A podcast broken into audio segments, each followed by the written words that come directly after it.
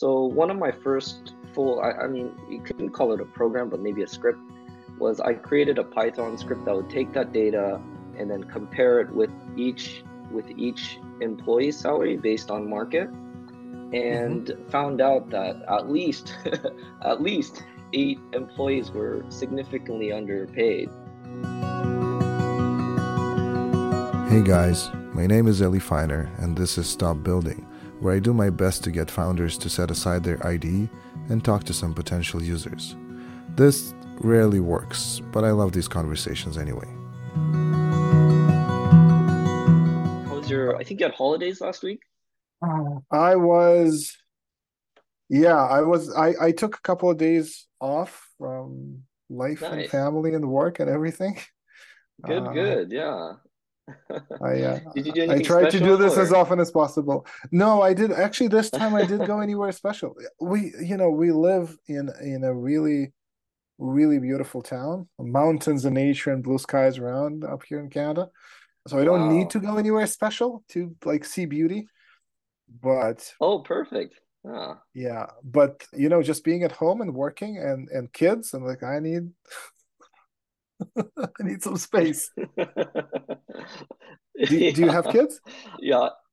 No, no, I, am I'm, I'm currently well. I have I have a significant other, but it's it's been long distance, so it's yeah. I, mm. I get I get plenty of good alone time, which is which is nice. But also, yeah, I could I could understand. A lot of my friends have kids, and it could get pretty hectic. So I could. I could it, it does. It does. Yeah, it does yeah. get hectic, and and our kids are nine and three and you know nine year old can be left alone for for hours mm-hmm. at a mm-hmm. time he's fine but like our three year old she needs she needs more attention and when they're together there's like so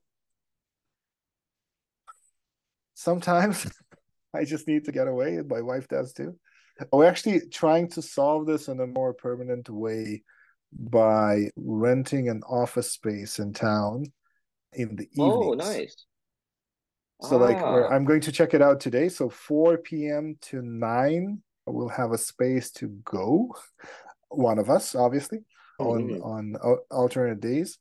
And then that's the space to either work or not work or just be by ourselves in a nice, pretty space. Just know, read a book, take a nap, whatever, whatever is needed at that particular day.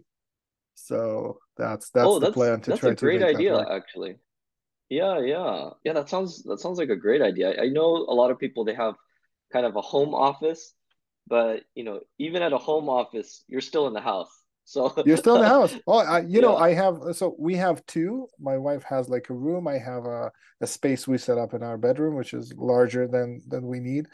But if I'm here, and even like if you and I are talking, we're having conversation. If my my son comes from school, the first thing he does is like, "Hey, Dad, I'm home. Oh yeah, attention. I need attention." And both of them are like that. It's like that's not helpful. Uh... oh yeah. Oh for sure, for sure. There was a little bit of a time where I was staying at a friend of mine's place up in Seattle, and they have two uh, really great daughters. But whenever they know I'm there, they, you know, they think I'm just the guy that'll play with them. So I remember I was working remotely. Uncle Ryuichi of right. Yeah, exactly. so so there there was a time there was a couple days where I'd be trying to work, but then I'd hear knocking on the door the whole day. So yeah, totally yeah, no, it's that.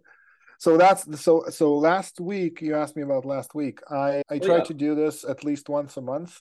Oh, I have up to this point where I would go and book a couple of nights or three nights at an Airbnb, and my wife does this too on alternate weeks. Mm-hmm. And I would usually go like fairly far away, like maybe an hour drive from here, like to be in oh, nature oh, wow. and space. But mm-hmm. it didn't actually work out this time, so it it was actually like like five minutes away. from here, really close. Oh. but it's a different space. It's someone else's house and and I spent like an evening, a day, like a night and a morning there. So, you know, like maybe 36 hours. Yeah. And I came back uh, and I even worked. Like, it's not that I didn't work, but I came back rejuvenated. Like, oh, this is, this is so awesome. I want to do this all the time. And the other thing we kind of thought about, my wife and I, is like a lot of our friends around here are divorced.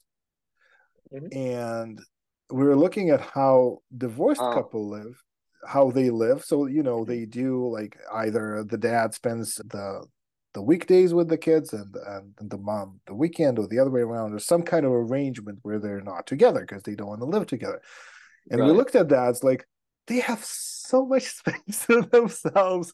Can we can we implement some of that divorced lifestyle without getting a divorce? Because there there's some oh, there's yeah. some serious benefits to, to to like each each of the parents needs to take more full complete responsibility over the kids when they're with them right? But the other one gets freedom and it has the extra added cost of maintaining two houses but when people get divorced they don't oh like we can't afford two houses let's not get a divorce. They get a divorce mm-hmm. and they figure it out. It's harder. It's like wait a second. Is that like is that possible without having a fight like can we love each other and still do that maybe even love each other even more because we now have space yeah, ourselves yeah. Yeah, actually, I, I don't know. Uh, you might be onto something there. Um, I I mean, obviously, I'm not married yet, but uh, the, I mean, I've growing up in a in a household, you know, where both parents are divorced, and and kind of seeing that as more healthy in some aspects. Uh, I could kind of see that, but yeah, I never yeah. thought of that. that's that's the thing. Uh, like together. It's like as I grow older, you know, there's this, and we'll get to the business of mm-hmm. things in a sec. But uh, this is just a oh, fascinating oh, yeah, conversation because as I grow older, I recognize that some things that seem completely incomprehensible to me suddenly make sense. For example. I mm-hmm. thought it was so weird that older couples slept in separate beds or even in separate bedrooms. It's like, no, that's the opposite of love. Where's the romance? That means you're not getting oh. along. This is awful. Like, how can you do that? and as I get older, I'm like, wait a second, my wife snores. she does. She snores like she she has a pretty strong snore. And sleeping with her in the same bed is a fairly unpleasant experience. like I like I like falling asleep next to her if we fall asleep at the same time which also doesn't happen every night. Like i like the mm-hmm. the physical intimacy aspect of our relationship but sleeping together in the same bed yeah, is yeah, a separate yeah. thing. I actually like to get together with her for an evening of of physical pleasure and then go sleep in a different room. Cozied up in my own blanket. It's like why why why is that so difficult from a societal standpoint to accept as normal like why do we yeah. need to fit ourselves into these molds that don't actually like maybe they work for some people but not others like and you know and, and an extension of sleeping in different rooms is actually sleep it's actually to an extent living in separate houses mm-hmm. to to achieve that level of privacy and time with yourself that each of us needs but usually most people don't get so that's yeah. that's what we're that's what we're playing with here. No, it, it's funny you bring this up because I've had a. Oh yeah, yeah. It's it's it's funny you bring this up because this was one of the big things between my me and my girlfriend. So I was early, eh, probably the first half of this year, I was in Thailand, and it was kind of the first time we're spending time together. And you know, she'd obviously one have one bed, so we'd share it. But this time, I'm the one that snores. So uh, I, yeah, you know, uh, apparently I really loudly, but I, I also found out I had uh, sleep apnea, which is part of the problem. So mm-hmm. I sleep with this with the with the thing, yeah, but, uh, yeah, exactly. The CPAP machine, yeah, it, it just yeah, blows CPAP. air into your nose, and but my girl, yeah, so even my girlfriend, she's I guess a really light sleeper, so say I'll move and the the arrows start blowing and start making noise, that'll wake her up. So and and yeah, and she I, she'd always wake up miserable and a little grumpy, and I'd always be like, "What's wrong?" And she's like, "I didn't get good enough sleep." I was like, "Oh, did too loud, or was the machine too loud?" And yeah, I woke up, you know, a few times because of it.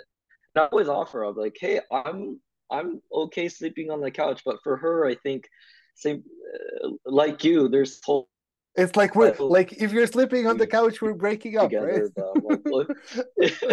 It's not even a relationship. Yeah, yeah, exactly. What do you mean? Like, this is like the fundamental. Yeah. Because, and I think you know, I think that I think it comes from from two places. One is well, for a very long time, most people just did not have enough space to do that kind of thing.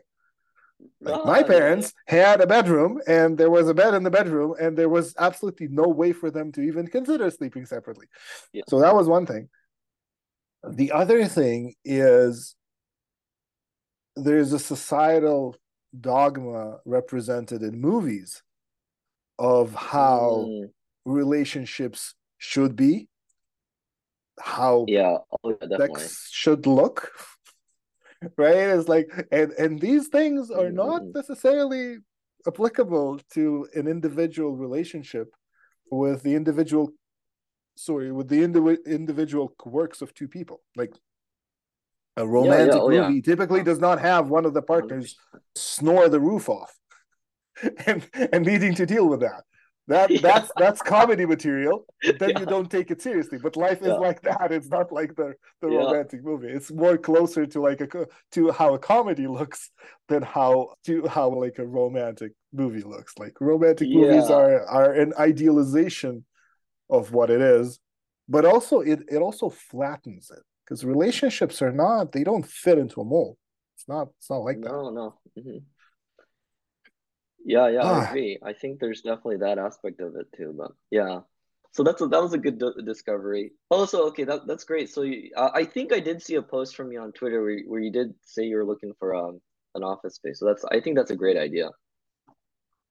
Yeah, we did. We we found one, and I think it has serious carbon monoxide issues.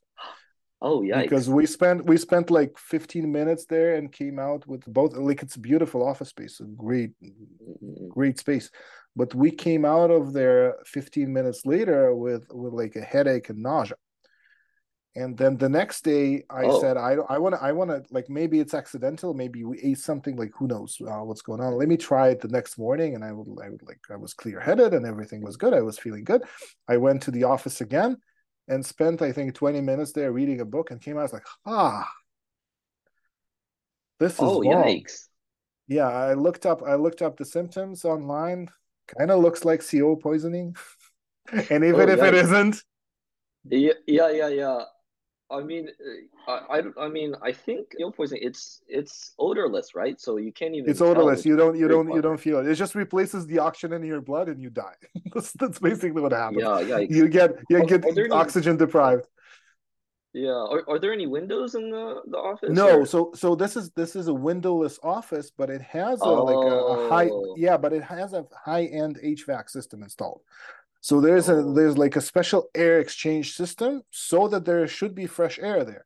I think maybe it's pulling some air from whatever, like a furnace exhaust or something like that. But this is like a death trap, mm. potentially. So yeah. I'm like, no. I yeah. want I want time by myself, but not that much. so yeah. you don't want an eternity. exactly. No, like eventually, yes, but uh, no, I'm not quite ready for that. Um, so we're, we're we're looking at some other places, but you know, one of the most important things that I've noticed in life in general is mm. the kind of the intention and the decision because mm. that's way harder. It's way harder to decide that we now live in a relationship that requires this kind of thing. That means we're not spending time together with the kids to acknowledge that that format actually isn't working as well as we'd hope because we end up my wife and i end up talking to each other and not paying any attention to kids we like talking a lot and in the yeah. evening if if all four of us are at home at the same time what my wife and i tend to want to do is to talk and the kids are in the way if mm-hmm. one of us is with them then you know mm-hmm. we give a lot more mm-hmm. attention to the kids so like wait a second this again this ideal scene of the family spending time together. That's not how our dynamic works. We like one on one time in gotcha, every kind yeah. of permutation. in, in like mm. all of us kind of like these this one on time one on one time with every other but not family time it's like and and then and as we were talking about this like it felt like we were broken as a family something's wrong where's the where's the the family time that we're supposed to have and enjoy and play ball ball or whatever? Throw frisbees the four of us like we don't that's not how like we have four however many it is six different relationships within us. It's not like yeah. All right so yeah.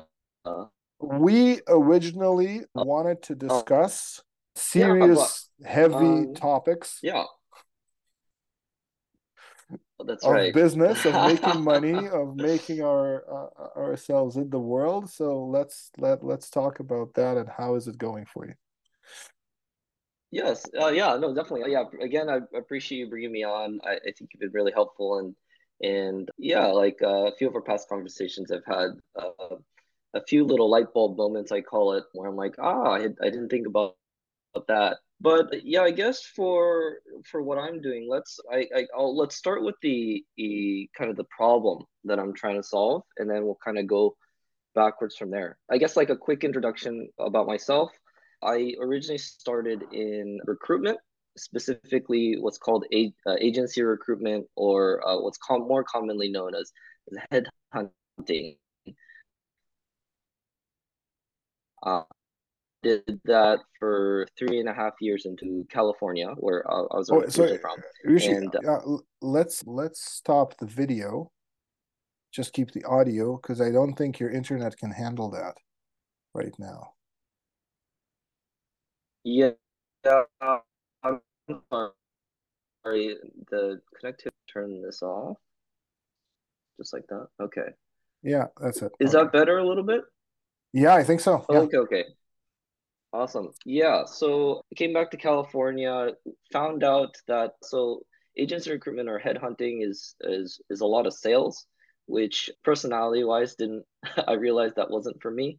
So I transitioned into the same type of industry. Uh, so I did recruitment internally as well as HR. So mm-hmm. managing candidates applying to the company, and then also doing other everything else that HR does. And then a few years ago, to, to 2018, mm-hmm. I started realizing kind of the limits of HR and the impact that I could have on the company. And so I basically what had happened is the my the company I was previously at they had a change a change in ownership. So not a venture uh, uh yeah, a funding company came in, bought out the company outright and then a lot of things changed I saw a lot of the people that I worked hard to recruit leaving, but also in that same time frame, I'd, I'd started to pick up an interest in software engineering since it was a SaaS company. And I found that I enjoyed that and started started my career, I would say three years ago in transition into software engineering. Wow, um, that's that's quite a transition from from something very very people centric to something tech centric. People don't often make the transition from one side to the other. Yeah, so that's awesome. Yeah, I, I was yeah, I was I was a bit surprised myself how much I enjoyed it. There's a part of me kind of growing up always thinking like, oh, software engineering is for smart people. I'm not smart enough. but then as I started working in a tech company and becoming friends with a lot of these engineers and you know, they're showing me I, I guess I was naturally curious. I would always, you know, ask about how they do the work. And I was also involved with the recruiting process, oftentimes kind of managing the different applications. And then also we have, you know, engineering positions usually have some kind of technical portion. And the, the yeah, company I was in the, in the interview, yeah. Yeah, did did usually instead of doing all those algos, it was typically more of a take home project type mm-hmm. of thing and after managing you know going through you know being the receiving end of those projects I, I, had a good relationship with the engineering manager. He was like oh well richie if you're curious you know why don't you try running you know their solution? And i'll do that. And yeah it was i just found it really fascinating really cool. Oh wow. Um, that's so cool. Yeah. awesome. so did, did you eventually did you eventually solve one of these take home tasks?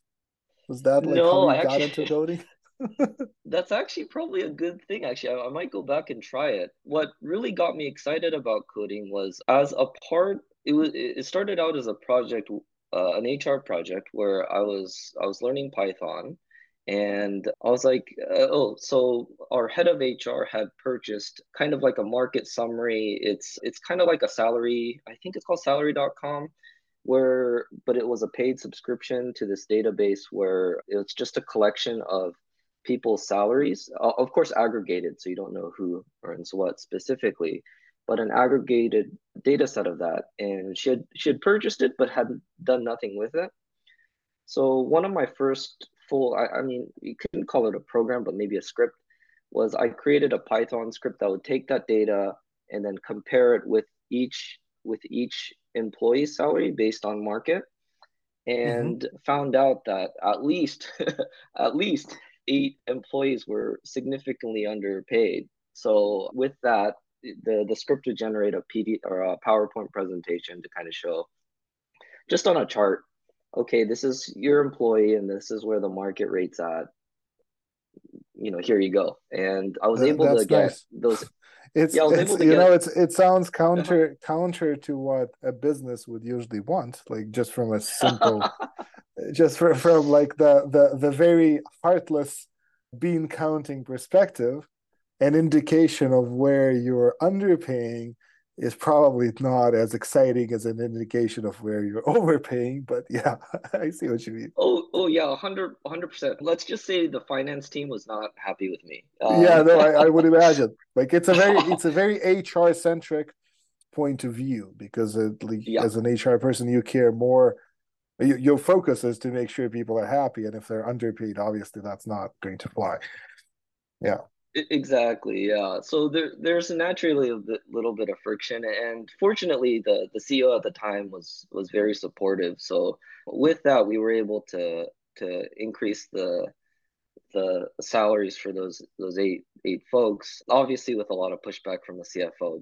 but but yeah so after that i was just like wow there's a lot of cool i mean you know technology in some of these areas could really be helpful. And that's kind of what got me really excited about coding and learning about technology and kind of uh, brought me into this space. Since then the first couple years of my career transition into software was mainly just doing front end work for um, different fintech companies.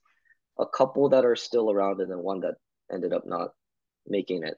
But yeah so so anyway that's kind of my background nice neat you know what one of the things that i'm like we'll, we'll talk about what what you're trying to do right now but one of the things that i spend a lot of my time and energy helping engineers do is mm-hmm. relate to to the people because software oh, yeah, engineers yeah.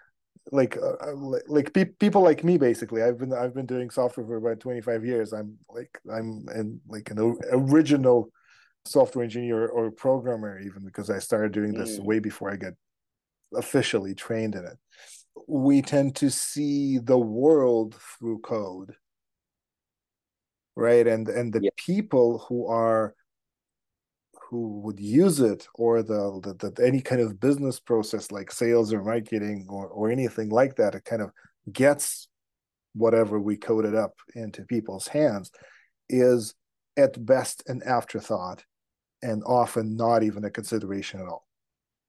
It's like a lot of the engineers i talk to and again it includes myself we build things because it would be cool to build them or it yeah. would be cool it would be really cool if it existed and the consideration the question like would anyone use it or would this sell or anything like that is really really far from from our thought process so i'm spending a lot of time talking to people basically trying to get them well you know the podcast is called stop building basically mm-hmm. yeah. trying to yeah. get them to stop building and and the corollary is and and, and talk to people like the, the, everything oh, else yeah. every other feature of business and and in many ways every other feature of human existence is communicating with other people somehow software engineers convince themselves that they can get away with not talking to people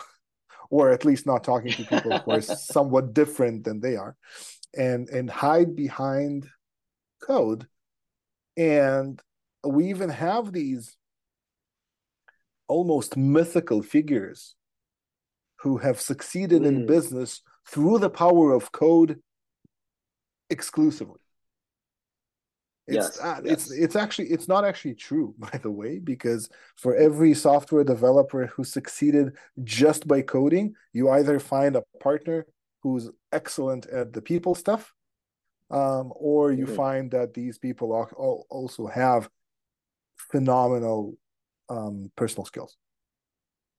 So you know steve jobs and and mark zuckerberg are two great examples of people who are phenomenal engineers and somehow are actually awesome at the pe- people stuff. Doesn't mean they're necessarily nice people. That's not what i mean. What i mean is like no it's it's not it's not the point right? But but negotiating yeah, yeah, yeah.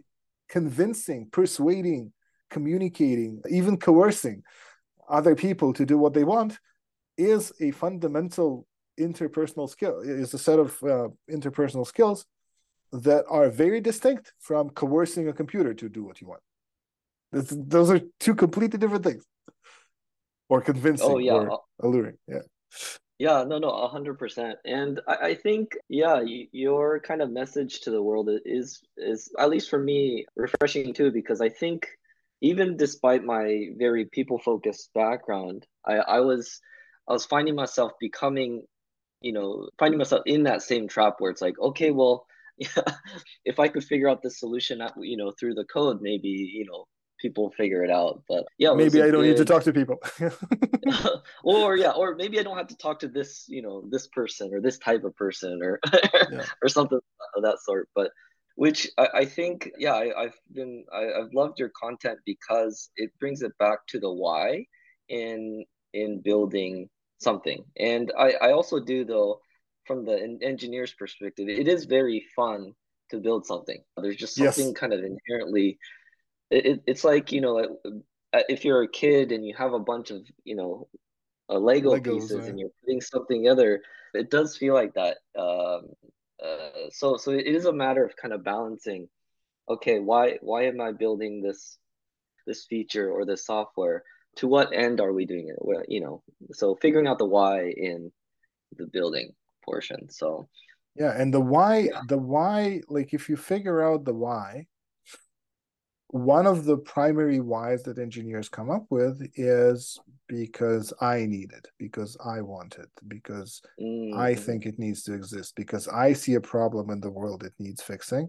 It's very centered on the self and it provides a tremendous source of why. So it it can allow people to work for years on a project that no one's using. It's mm. it's it's not actually that rare. But the problem comes from a different direction. Once we discover this potential of turning technical skills into a source of income, not by having a job, but by building a business. Mm-hmm. And we realize that, oh, you know what? Like some people have actually broken free from the nine to five or the rat race or whatever you want to call it.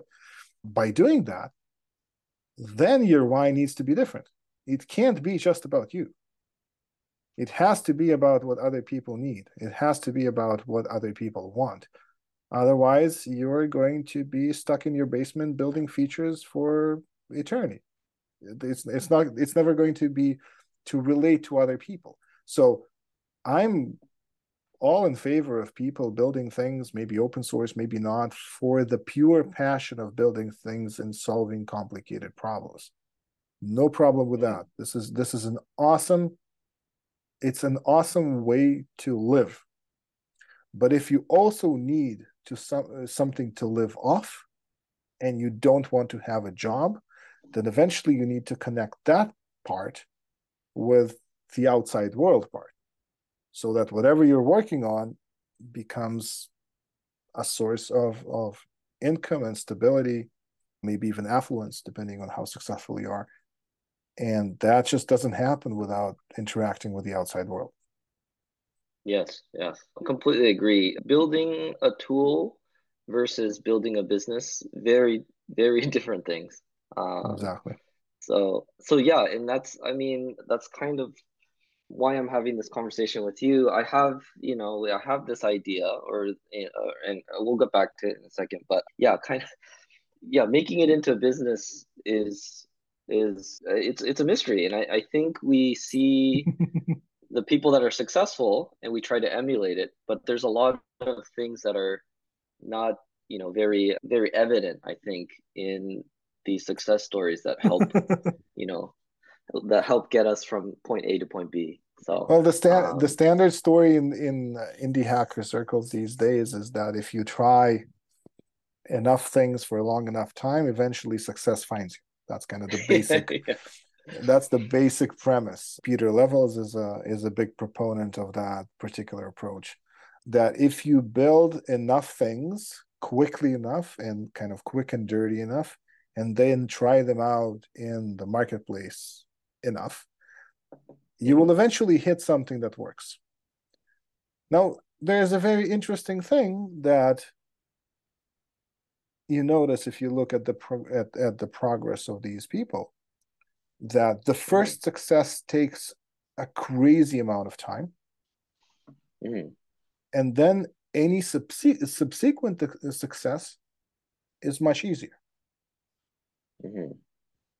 So one thing in like when you look at the at, at specifically Pieter Levels uh, posted the list of projects he tried and which one of them failed and which one of them succeeded. I remember looking at that list and like, so there were like twenty or thirty things he tried before he had the first success. Mm. And then once he had his first success, almost every other project is a success, and each success is bigger than the previous one. Oh wow! Mm-hmm. So that points to something really fundamental. There is something that once you unlock it, it gets easier. Mm. It's not random to the same degree. It's not still trying 50 projects until one succeeds. No, something happens. Something changes in the world, in the person, in how they relate to the world, in, in the context, in what they're willing to do, in how they're looking for problems, something changes that turns the first time successful entrepreneur into a repeatedly successful entrepreneur. Mm-hmm. So that points to there being some kind of fundamental principle that makes this work. Otherwise, it would have continued being completely random. Yeah, yeah. It's figuring out that one point, right? Is is I think the the gold mine, I, I guess, for at least within the indie hacker community. Um, well, well, we have we have some time. Let's figure it out. yeah, yeah. So I my my my claim is that it's not mm-hmm. it's not impossible to figure it out, but it is invisible. So when you look at mm-hmm. this at, at people's success and when people who are successful try to teach others how to replicate that, I think what they see are the wrong principles. Mm. So, so here's the first here's the first hypothesis. A simple one once you have mm-hmm. your first success with something after trying for a long time and whatever whatever else happened you have your first success if you do this online then that success comes with an audience and then every subsequent success is based on that audience because you can now mm-hmm. You now understand your audience you understand what they struggle with. And because you understand your audience and you understand what they struggle with and you have access to people you you now come up even intuitively without thinking about this with ideas that have a higher chance of success. Mm, i see. I see. Therefore there's absolutely nothing to learn from success number two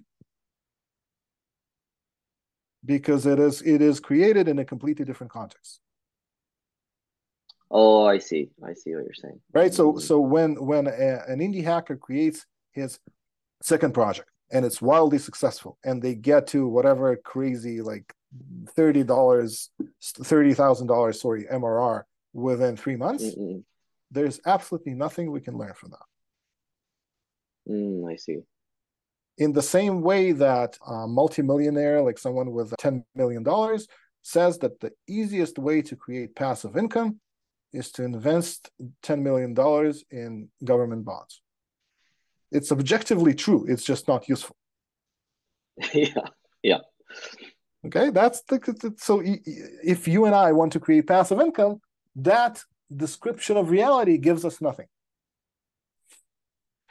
Yeah. So we need to unless we have what... 10, $10 million. yeah, but we don't. Like, and if we did, we already would have yeah. known that because that's yeah. it's a fairly easy leap. I have the same problem with with the small bets approach. The small bets approach mm-hmm. means you can uh, conceptually means you can create a like an info product or an app or something within say a couple of weeks and then if it works it works. And if it doesn't work you move to something else. The problem here is like what does it exactly mean works or it doesn't work? If you have 15 followers on twitter zero karma on reddit and no skills in in talking about things and no copywriting skills to speak of and no way to get traction to your landing page how do you know it didn't work? How do you know that the app you build in two weeks, build a landing page for, posted on Twitter, posted on Reddit, posted on Hacker News, no one's interested? How do you know you how do you know you failed? Hmm. There's absolutely no reason to believe that you've exhausted the, the the the possibility of this app becoming a success. Mm-hmm. And there is absolutely no reason to believe that if you build 50 of those, one of them will succeed. Maybe, but you're not improving your chances from one to the other. Yeah, yeah. That's interesting you say that because that, that's kind of what I initially thought uh, your differences would be from. Uh, sorry, what was the person before Pieter?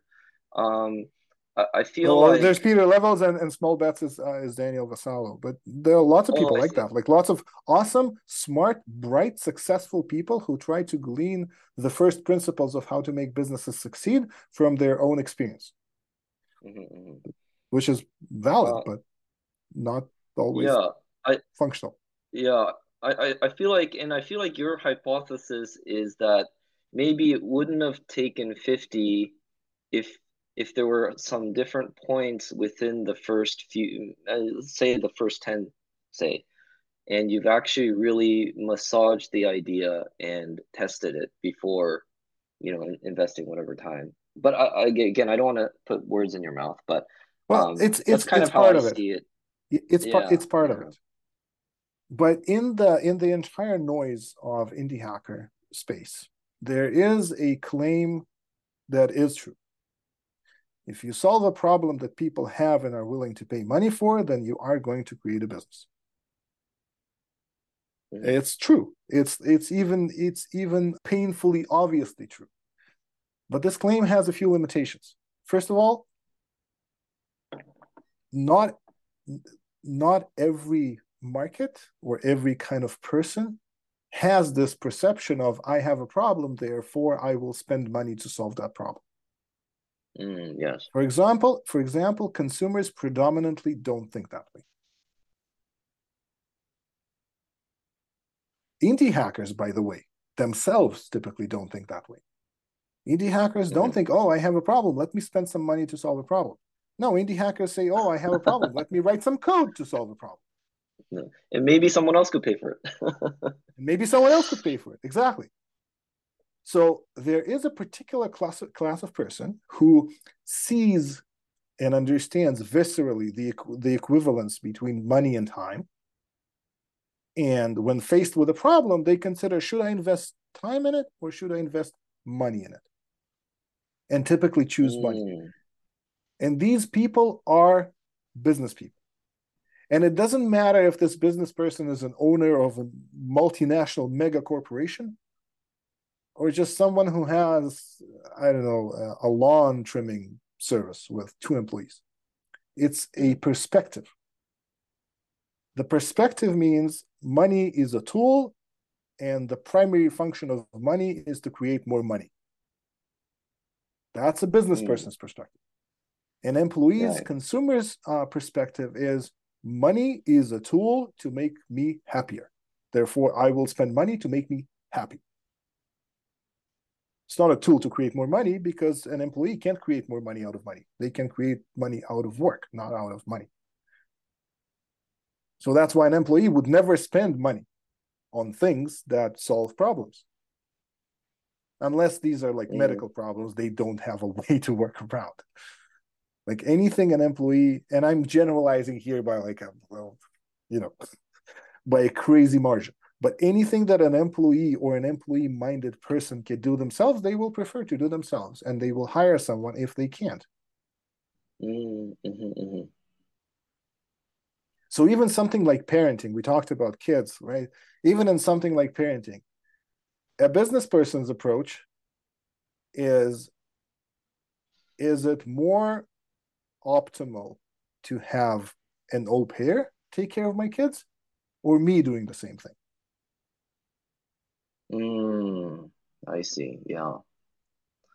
Right? It's like it's a fundamental thing. Can I outsource the care of my kids to someone else? That's why you don't see, you typically don't see employees do that kind of thing, and business people sometimes do.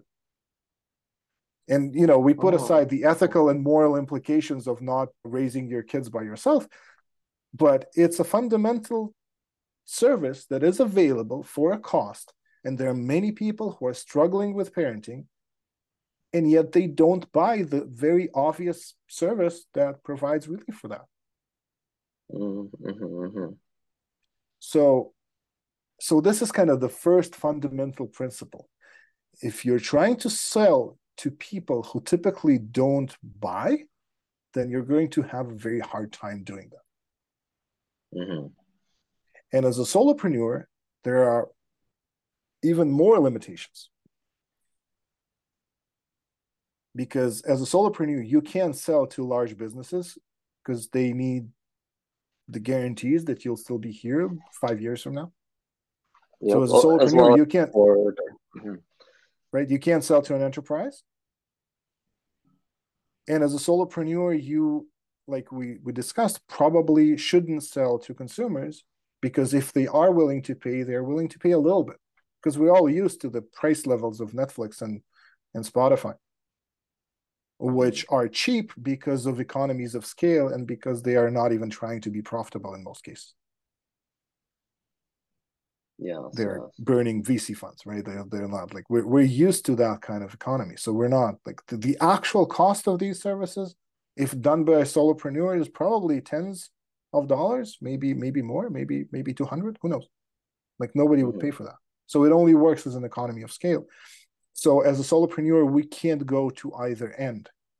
So now we're like, okay, we need to. This focuses on on targeting business people, small to medium medium businesses. But here's a an even bigger problem, because as like indie hackers are reformed employees, right? We we began our lives, our professional lives as employees, and we're now trying to become business people. We don't know any business people. We don't mm-hmm. know them. We typically don't have them in our families. We don't have them in our friend circle. We don't know how they think. We don't know how they function. We don't know how they make purchase decisions. We can't do proper market research in that space. We can't discover problems in that space. And we definitely have no intuition about what they need and what they don't need. Oh, yeah, 100%. so that's the predicament. Mm-hmm. That's the predicament of the indie hacker. That's why it's hard to build profitable businesses.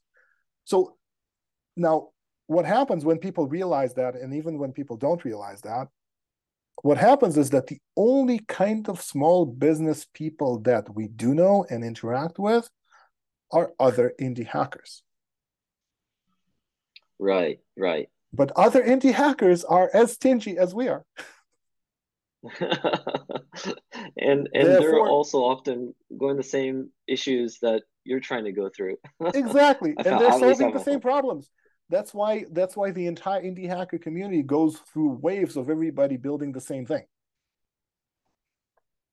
it was mm. twitter tools then it was crypto things then it was ai chat gpt wrappers yeah yeah yeah right? Like uh, through waves it's like everybody's building the same thing. Why is everybody building the same thing? Because this is the, the, the kind of the closest approximation to something that other people might pay for other indie hackers. And we don't have access to any other or we don't have easy access to any other community of small to business of small to medium businesses that we can solve problems for. Mm-hmm. How's that sounding so far? Oh no yeah a hundred percent. I think that's what i'm seeing within the community as well as you know i'm obviously quite guilty of that myself as well. So which is why i'm on a call with you. But yeah it's it's it, it really does i think ring true that again just we do tend to try to solve something that we think is cool but in reality is it something that people will pay for? And i think yeah I, at least i haven't seen a whole lot of people trying to tackle that questions besides yourself. So yeah well i've just redirected i've just redirected my desire to solve cool difficult problems from coding to marketing. It's the same thing mm-hmm. right? I, yeah. i'm still i'm still looking for awesome problems and in interesting ways to solve them and here within this space i noticed something that kind of to me became obvious but the interesting thing is people ask me well where are your crazy outlandish successes with saas startups and my answer is there mm. aren't any because if there were then I would have landed on luck. And then I would have reversed engineered my luck into a process, and that wouldn't have worked for anybody else. What I have mm. is a very long string of failures. Very long. I have, and, and then mild successes in increasing kind of magnitude, specifically in 2022 was where I did most of my discovery around this. Where mm-hmm. the first business I had, and not all of them were even software things, just like me trying to figure out how this how does this crazy business thing even work? Because there seemed to be that as an industry, we're missing some basic fundamentals, like something wasn't working. So many indie hackers trying to start to create apps, and so few are successful. So something's obviously off. Anyway, the first business I had in 2022 made $200 the next one made $800. The one hmm. after that, it was like 36 or 7 uh, 3,700. And then oh, wow. towards the end of 2022, I landed on something which is kind of like what I'm doing now, uh, teaching and consulting around marketing that now I live off. And despite oh, the fact that these were different things, like one was coaching, another was sort of like software, fourth one was like courses, like just different types of businesses. But I realized that there was a core principle, core mm. maybe set of principles involved. And the first one is what we talked about that solopreneurs need to target a very certain type of customer and every other type of customer is very difficult it's not impossible mm. it's just difficult and you know a lot of indie hackers have this idea oh i'll just create a marketplace for this and that mm. and the marketplace mm-hmm. usually has small small and medium businesses on one side that the indie hacker has no access to and a consumer on the other side which requires tremendous scale so I'm like well you know if building a solo business you can live off is is hard, then building a marketplace you can live off, that's damn near impossible. yeah. Even no, though definitely. even though it's easy and and and the, the crazy thing is that building a marketplace from a technical perspective is really easy. The only problem there is mm-hmm. scale. Otherwise it's just like it's just an app like you know store some data load some data show some data on a web page that's that's basically it yeah there's no yeah, yeah. real technical challenge until you get to a scale that requires something beyond, you know, a single instance of an app and a single database. And you would be lucky to get to that point. Yeah, yeah. Um, this is yeah. What you're saying now is is kind of what at least you know my my idea is going for, and I'm starting to hit that that wall. and yeah, uh, uh, what you're what you're saying definitely is is you know ringing in my heart at the moment, although it stings well, a little.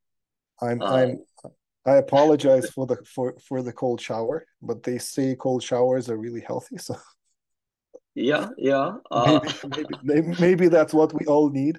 I needed that too. You know, one of one of the not my first. I've been doing this and trying to start businesses for almost twenty years now. Some of them were more successful. Most of them were utter failures. Some were, in hindsight, could have been successes, but I gave up. Also happened. Mm. Uh, in 2012, I think this was, I tried to start, I, I was just in full swing of my training as a life coach, and I was completely taken by the, the the the ability to help people heal through compassion. It was like just completely blew my mind that this was possible. And i really wanted to combine that and kind of the experience i gathered as a as a coach or maybe like even as an unofficial therapist with my skills as as a software developer like i want to create a network or a social network where people can say what's actually on their mind and then get mm. empathic support from other people and have like ways of training and uplifting people to kind of to both the kind of the sharer role and the, the support role to to create a community of of true emotional support for people. Was called open emotion. Mm. that is a marketplace. Yeah. Yeah. And it's so hard. It's even worse because it's both a marketplace and a community because and a community has its own set of problems because you need you need moderators and you need rules and you need to kind of adjust and you need to work with the community and you need the community to to be vibrant but not messy and if you want a community and you also want to charge people for it like people make this work but it's it's difficult mm. it is difficult it it doesn't mean so you know when i teach my my course when i'm saying the the, the hundred dollars mrr in three months i don't put mm. any limitations on the ideas people come with like whatever idea you mm. have we can get to hundred dollars mrr and i believe that but some ideas are harder to make that work than others. It's not impossible. Yeah, you just yeah. in in the case that if you have a marketplace, for example, you need product market fit on both sides. So you need mm-hmm. to find you need to find an appropriate pro- problem on both sides that match in the middle that solves both sides. So, for example, a market like a whatever a, a real estate marketplace, right? Real estate agents or people selling houses put their house up for sale. Someone else comes and buys a house. And maybe you get a percentage off the sale, right? Like the, the most basic thing. You need to make sure you're solving a problem both for the people selling the house, which is the problem of finding a good buyer, and you want to mm-hmm. solve a problem for the buyer, which is finding the right house for you know for a cheap price. But then the problems become opposite because the seller wants to, his problem is to get the most for the house. And the buyer is to pay the least for the house. So in some ways, their problems are in conflict. Oh yes, yes, exactly. So now if you, now if you're trying to solve for both, you're in a bit of a bind. Because there's no obvious way to do that. Yeah. Yeah. In so sorry, a quick question back to your, your previous idea, the the open. Sorry, I, open emotion. The name already. The oh, um, for that, when did you find that? I guess we have the challenge, but I guess when did you make the decision to say, okay, I'm not going to do this anymore. This is too hard. I guess f- for me, that's kind of where I'm at, where I'm I'm, I'm trying to dis, you know decide. Okay, is this worth the investment that it would take to make this successful versus you know no should i move well, on uh, two, um, two, two parts to your question yeah. the first part is very specific to open emotion or not very specific to open emotion it is kind of specific to mm. marketplaces yeah. it turned out that the that the support would need to be done by myself and my wife exclusively for a very long time. mm. And it was a crazy amount of work and a significant amount of heartache because people started coming in with some really deep shit. Oh um, yeah, okay. And while I was happy to do that within like a therapy or coaching session, talking to someone for an hour, getting paid for that, and then you know meeting them next week here, there were no boundaries. It was impossible to say, you know, I don't want to support you any longer or or take some kind of break. It was it became very overwhelming, crazy fast. We maybe had like mm-hmm. 10 or 15 people on the network at the point where we said, Holy. Mm-hmm, mm-hmm. So it's like, so I got spooked by the amount of work that required and didn't have the mental flexibility of wait a second, this is this is a wonderful problem to have. It's actually working. because that was that, that was that was the reality of it. It was working. It was just beyond my capacity to understand how to how to deal with it. And we also got pregnant with our first kid at the time, so that threw me off. So uh, yeah, yeah, yeah. But th- that was like that was a success of sorts we we actually did kind of randomly landed on the need people had and the solution that people kind of resonated with. Just didn't have the the capacity to to pull through and the patience because this kind of thing like to get it to a point where we could monetize it for example that would have probably taken a few years and we probably would have needed an external investment to make this work. Like i'm now i'm you know 10 years later with, you uh, know, the benefit of hindsight i think this like the way to make that project work is to get an investment to get for me to get off both of the support and of the coding so that i can focus on how to build the community and the relationships and so on and so forth. Mm. Had no idea how to do that. Even now i don't. Like i know that this is what's required. I just don't know how to do that. I've never acquired those skills. Gotcha gotcha. And in general how long should you push is related to the question of invalidation. So, you know, in our circles, we talk a lot about validation. If you put a mm-hmm. landing page and you put a sales button and 10 people buy, then even before the product exists, that's the, that's that's the myth, right? Then you've got mm-hmm. validation, go forth. But what happens if you put up a landing page and nobody buys? Does that constitute invalidation? And if that doesn't, oh. then what exactly is invalidation? Mm-hmm, mm-hmm, mm-hmm. So here's what invalidation actually means. Invalidation means you have an hypothesis of someone who wants, who should want to use your app. Mm-hmm. Let me find something on my desk that is a useful thing. Here we go. I have a set of wireless headphones by a Chinese company called Soundcore. Mm. How do you invalidate? Like it's it's a fairly dense market by this point. Like you know, wireless headset. Apple controls most of it, but there are other other people.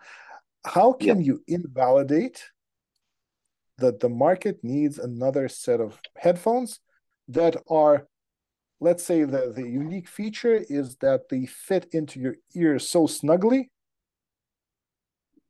that you can sleep on your side with the earphones with the earbuds in your ears let's say that's kind of the unique feature mm-hmm. or the unique benefit that sounds great you, by the way yes I agree, I agree. But, but, but but how do you how do you invalidate it so in order to invalidate it you need to come up with with an hypothesis mm-hmm. of a person who should want it mm-hmm. The hypothesis would be someone who falls asleep with music and who for one reason or another cannot put that music on speakers. Mm. so let's just let's just roll with it. Let's say it's a, a parent with or not a parent someone who lives uh, i don't know next to barking dogs who is also a parent or whose partner doesn't like music right? So you kind of play around with it until you come to a hypothesis. Who should potentially want that?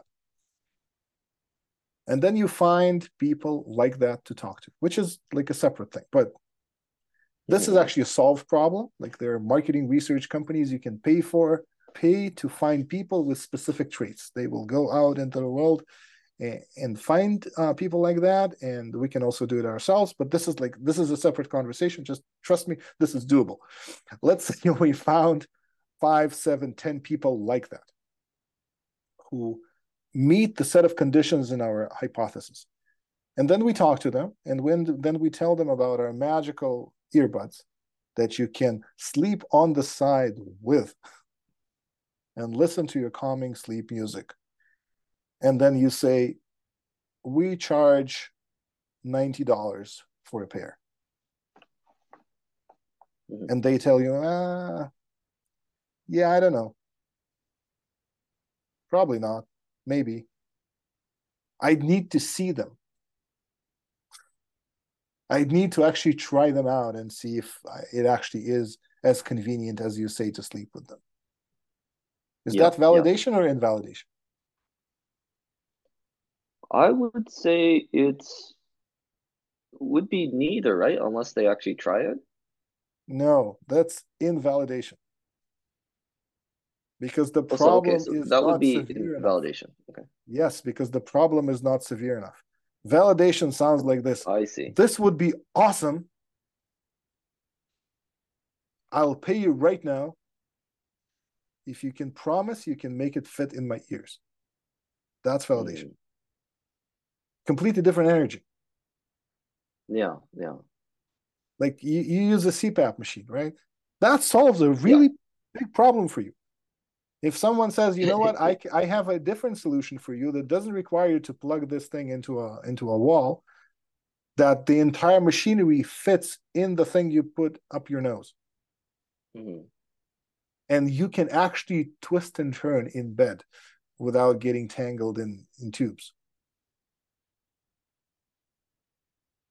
If you talk to like 10 people who are using CPAP machines, and people are saying, you know what, I like, I don't know, I, I sleep okay with the with the way it is. Then that's, or I I need to I need to try it out. That's not validation. That's just. Mm-hmm.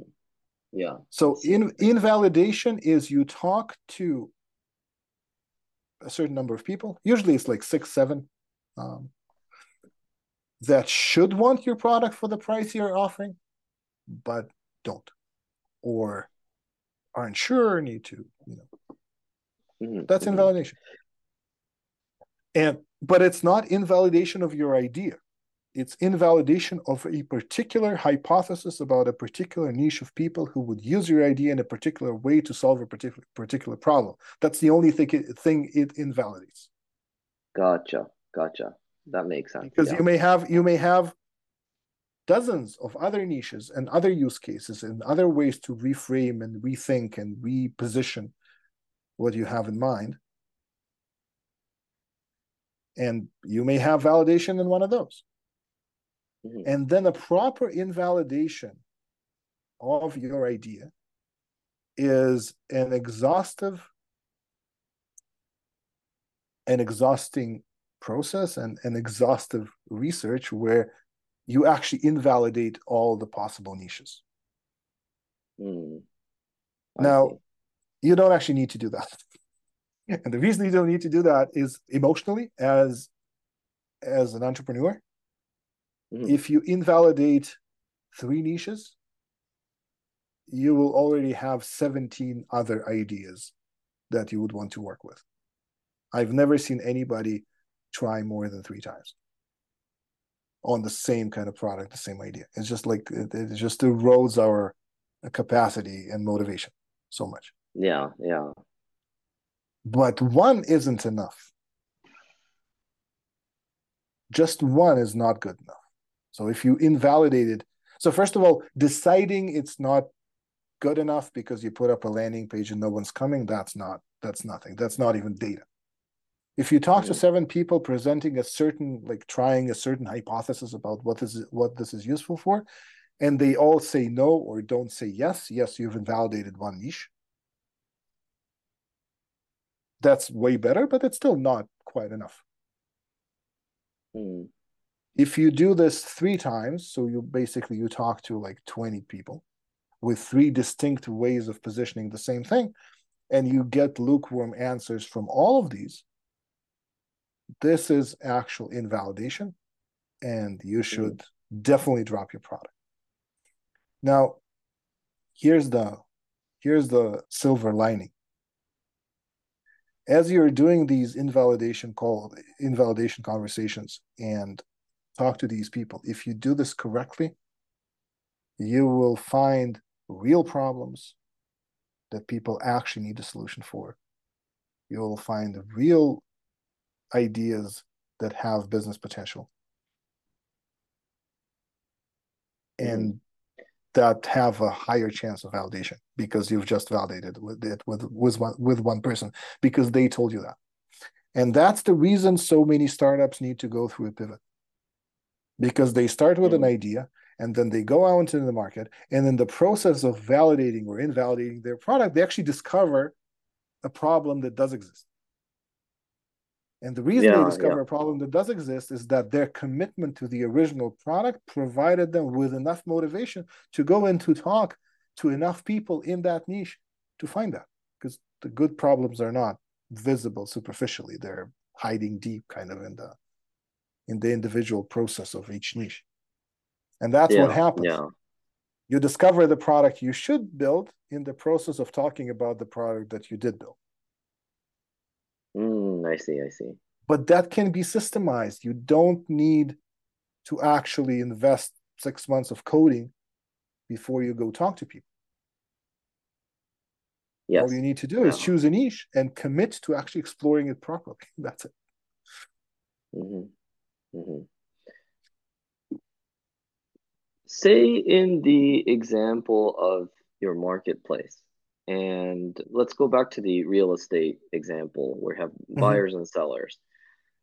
Say if you have you, you're getting positive validation from say buyers and but it, essentially it's the same process right you're just going through different let's call them personas of people who would uh, potentially be paying for your product i guess within a in that situation you just have to do kind of you, you just had to check two different types of twice uh, as many conversations. would yeah twice yep. as many conversations right? And, okay. and and you and i both know how how software uh, engineers love to have conversations.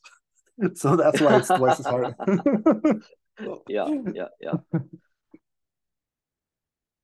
Yeah. And and yeah that's at least for me personally that's that's i've been having conversations that you know the past couple months couple weeks and it has been really insightful.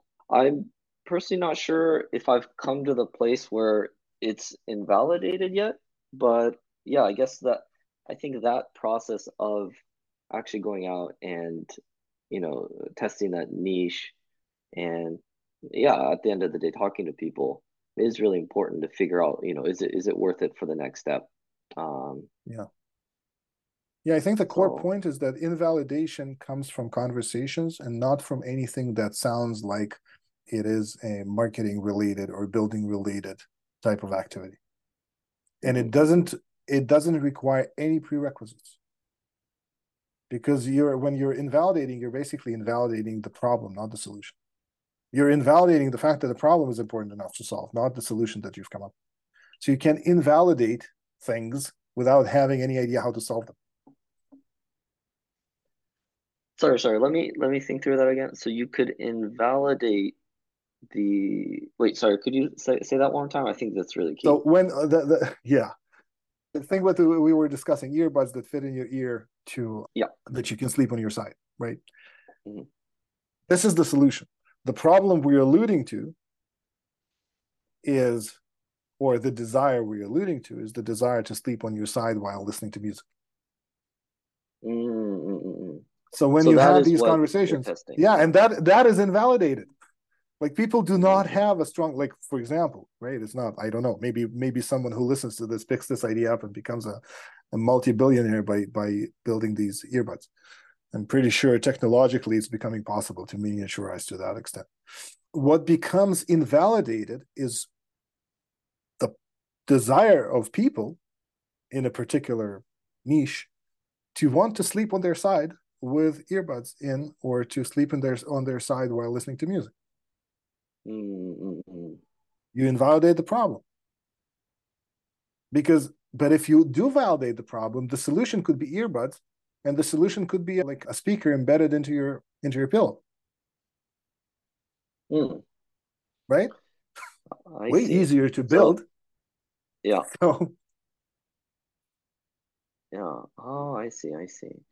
Yeah, I never had thought about that. Yeah, trying to, and and I guess that that type of thinking changes how you talk with, you know, potential customers, right? You, you're you're testing the the problem, or you're trying to invalidate or validate the problem, not not necessarily the solution. The solution could be something that you could come up based on the feedback of the problem.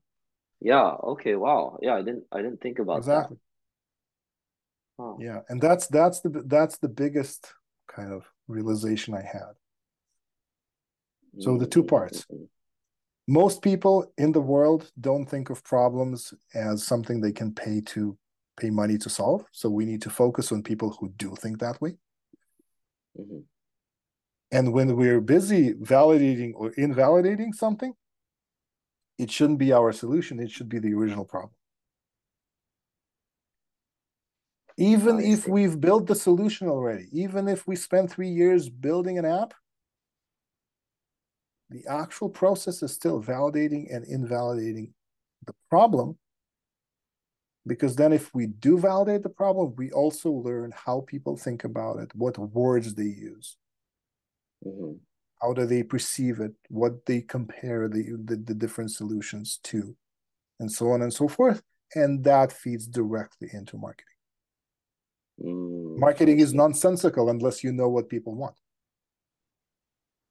Yeah, yeah. So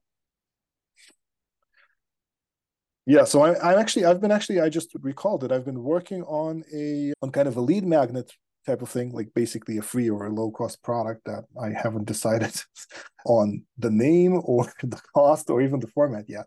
Mm-hmm. But there is a certain there when you have these conversations, you go through like certain steps. At first, you don't know anything about the niche, right? Or or you don't you don't know anything about the kind of problems people experience in niche. And then as you kind of go through these conversations, you you first get a glimpse of the problem, and then you get a glimpse of the potential solution, and then you get a glimpse of other things that are around that and pricing and all that. And I basically have this framework where you go through five types of conversations Mhm. and by the time this is complete, you should have um, a few pre-sales under your belt, Hmm. which is the ultimate validation, of course. That's basically a process that like that kind of puts all these conversations and all these discussions into a sort of repeatable framework. Mm, I see, I see. Yeah, yeah, yeah. And Yeah, I know, think maybe that would be valuable. hmm maybe we can maybe we can take some some guessing out of the whole indie hacker solopreneur small business journey Mm-hmm. i don't like to guess and i don't like to throw things against the wall to see what sticks i like to Yeah. have an understanding or at least if i do throw, throw things against the wall i would want the next thing to be stickier than the previous thing Yeah, yeah. at the very least i would like to learn something from one iteration to another otherwise what the hell are we Mhm. doing